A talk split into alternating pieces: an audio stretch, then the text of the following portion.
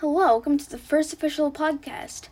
I was honestly having a lot of trouble deciding the topic, but after a lot of thinking, I have decided that I will discuss the supposed privilege Donald Trump Jr. claims liberals have.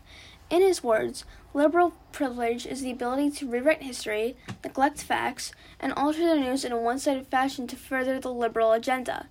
To summarize what he's saying, while Trump does great things, liberals will still find something negative, and the news will only report on those things. This isn't entirely true, and even if it were, I don't understand why that is privilege.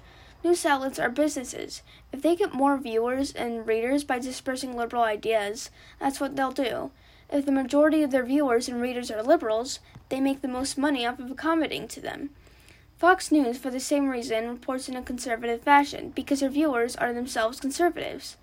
If they were to replace Tucker Carlson with AOC and made that show liberal, they would lose a majority of their audience because they're mostly conservatives. It'd be vice versa if Fox replaced Ezra Klein with Sean Hannity. The popular opinion is liberalism, so that's why most outlets, articles, and celebrities are liberals.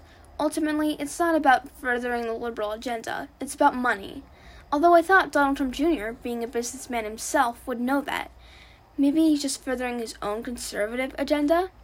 That's a discussion for another time, but moving on to my next point. Privilege is something you don't choose to have, you are born with it. For example, white privilege. No one chooses their race, you are born with it and cannot change it.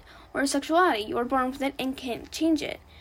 You can't control what oppresses you and what doesn't, so the idea of liberal privilege doesn't make sense.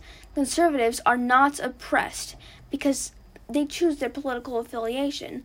Bottom line, you're not oppressed because of something you choose to associate with.